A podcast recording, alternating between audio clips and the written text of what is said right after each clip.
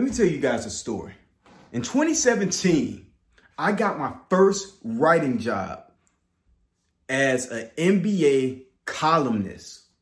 And what I did as a contributor and a columnist was report on the Oklahoma City Thunder, was the OKC and to follow Russell Westbrook. That was my job.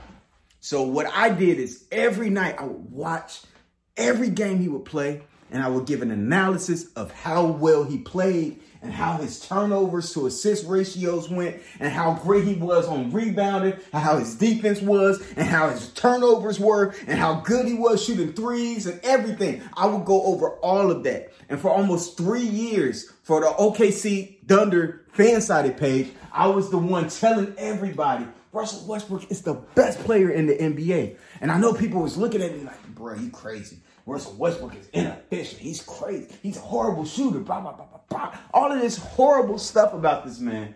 And I'm sitting here trying to convince people that all he needs is the right situation. All he needs is the right situation. All he needs is the right situation, but he just can't find it, bro. What is going on? The team didn't even show up for this game. Russell Westbrook was out there alone, basically. Alone. Phoenix is leading the series 2 1, and he still got to do all the work just to try to make them have a chance. And they still lost.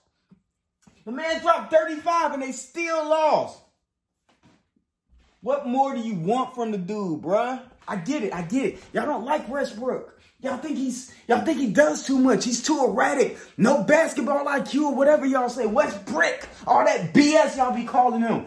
Bro, listen to me.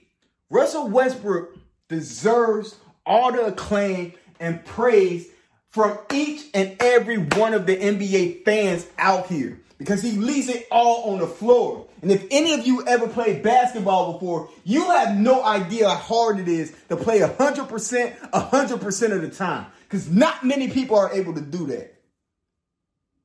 Russell Westbrook is stupid,